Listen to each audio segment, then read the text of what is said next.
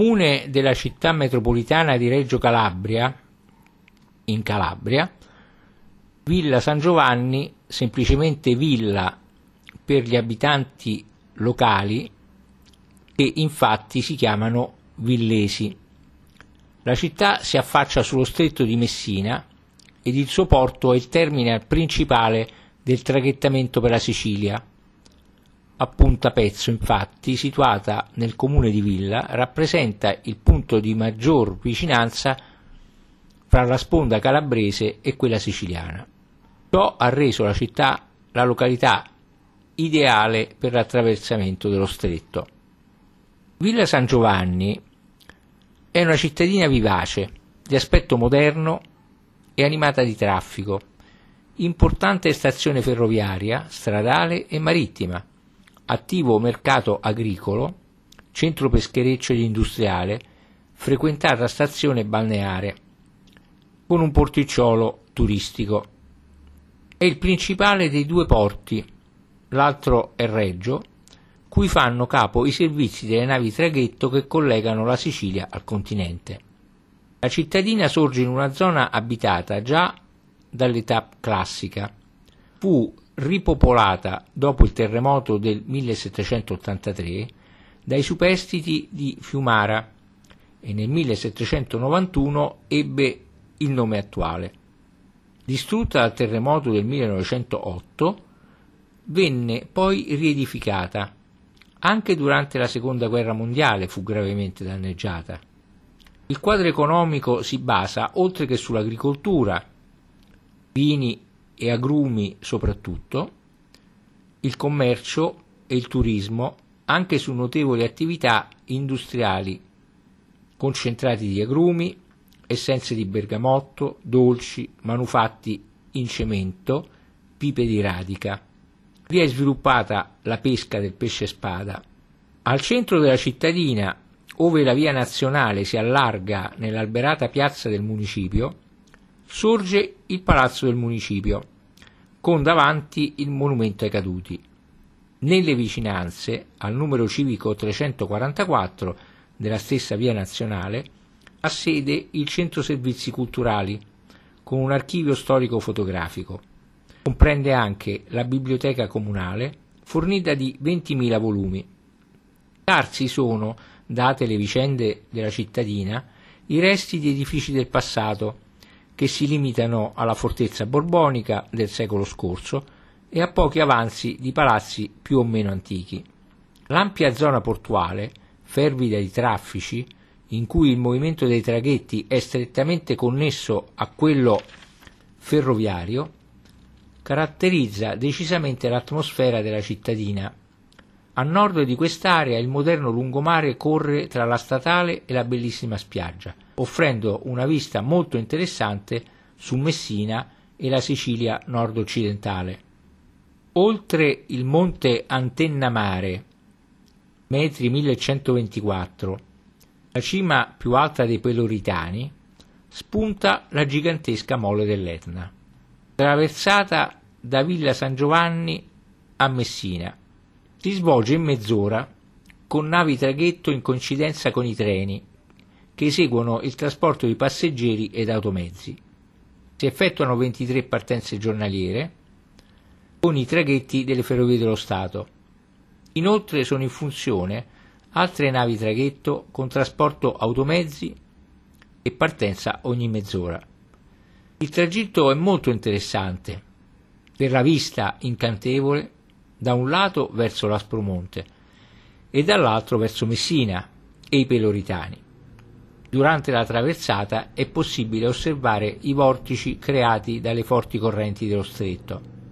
Lo stretto di Messina. Il braccio di mare che separa la Calabria dalla Sicilia è largo oltre 3 km a nord, fra Torre Cavallaro ed il Capo Peloro, e 16 km circa a sud tra la punta Pellaro e il capo Dalì. Nel senso della lunghezza si estende per chilometri 33. La profondità varia da 120 a 150 metri nel punto più stretto. Contrariamente all'opinione diffusa nell'antichità dai filosofi greci, che lo stretto fosse stato aperto da un terremoto o dalla furia del mare agli albori della storia, i moderni studi geologici hanno dimostrato che esso esiste da tempi molto remoti, perlomeno dall'epoca in cui ebbero luogo quei movimenti della crosta terrestre che furono alla base della struttura dell'Appennino. Lo stretto, anzi, doveva essere più largo di oggi. La navigazione in esso fu ritenuta pericolosa fin dall'antichità e in effetti presenta difficoltà soprattutto per le correnti rapide e irregolari e per i venti che vi spirano violenti e talvolta in conflitto. Le correnti si distinguono in quella principale dovuta al livellamento dei bacini tirrenico e ionico attraverso lo stretto e al relativo flusso da sud a nord col nome di rema montante. Quella determinata dal riflusso con direzione opposta si chiama rema ascendente. Queste correnti toccano una velocità massima di oltre 9 km l'ora e si alternano di 6 ore in 6 ore. Di norma raggiungono l'intensità massima dopo 4 ore dall'inizio e diminuiscono fino a mezz'ora prima della corrente opposta. Ogni corrente ha ai lati i bastardi, cioè controcorrenti che si sviluppano in località note circa un'ora dopo l'inizio della corrente. Nei punti di incontro di correnti opposte oppure dove una corrente trova notevoli differenze di fondo, si formano vortici, detti garofali o refoli, di cui i principali sono quelli chiamati dagli antichi Scilla e Cariddi, che si formano con la montante.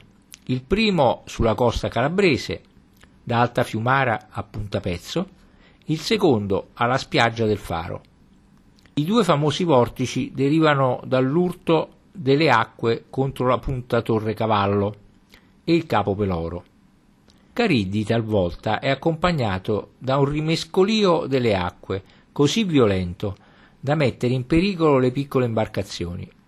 Notevole è anche il vortice che si forma con l'ascendente davanti al faro di Messina e con i venti sciroccali e in giorni di luna piena o nuova rende il mare agitato tra la grotta e le acque di San Ranieri.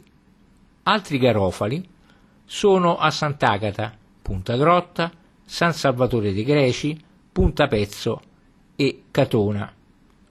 Le acque dello stretto con la montante si abbassano di circa 15 o 20 cm, con la scendente si alzano di altrettanto, con un dislivello massimo di mezzo metro.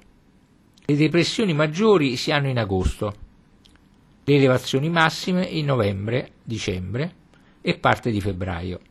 Nei giorni di maggior forza delle correnti, la montante è sempre più violenta della scendente e riesce a strappare dal fondo erbe ed alghe.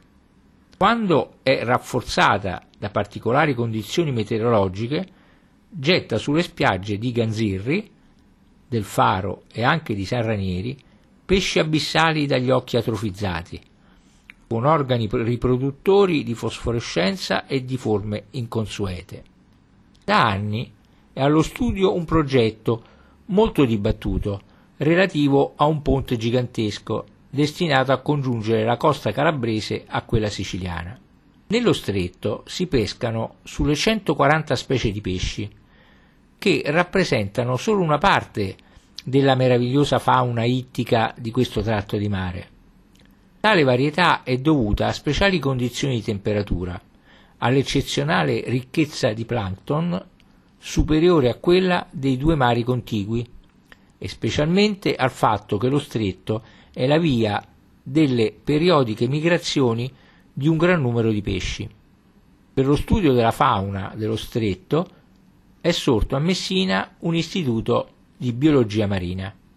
Dalla costa regina, molto di rado, per breve tempo, e di solito in giornate calde e con aria e mare calmi, si produce il noto fenomeno di miraggio detto fata morgana, che dà l'impressione di un avvicinamento della costa sicula, gli edifici della quale si prospettano in mare o nell'aria con immagini stranamente allungate, deformate, sempre nuove, simulando città fantastiche e anche schiere di uomini in moto.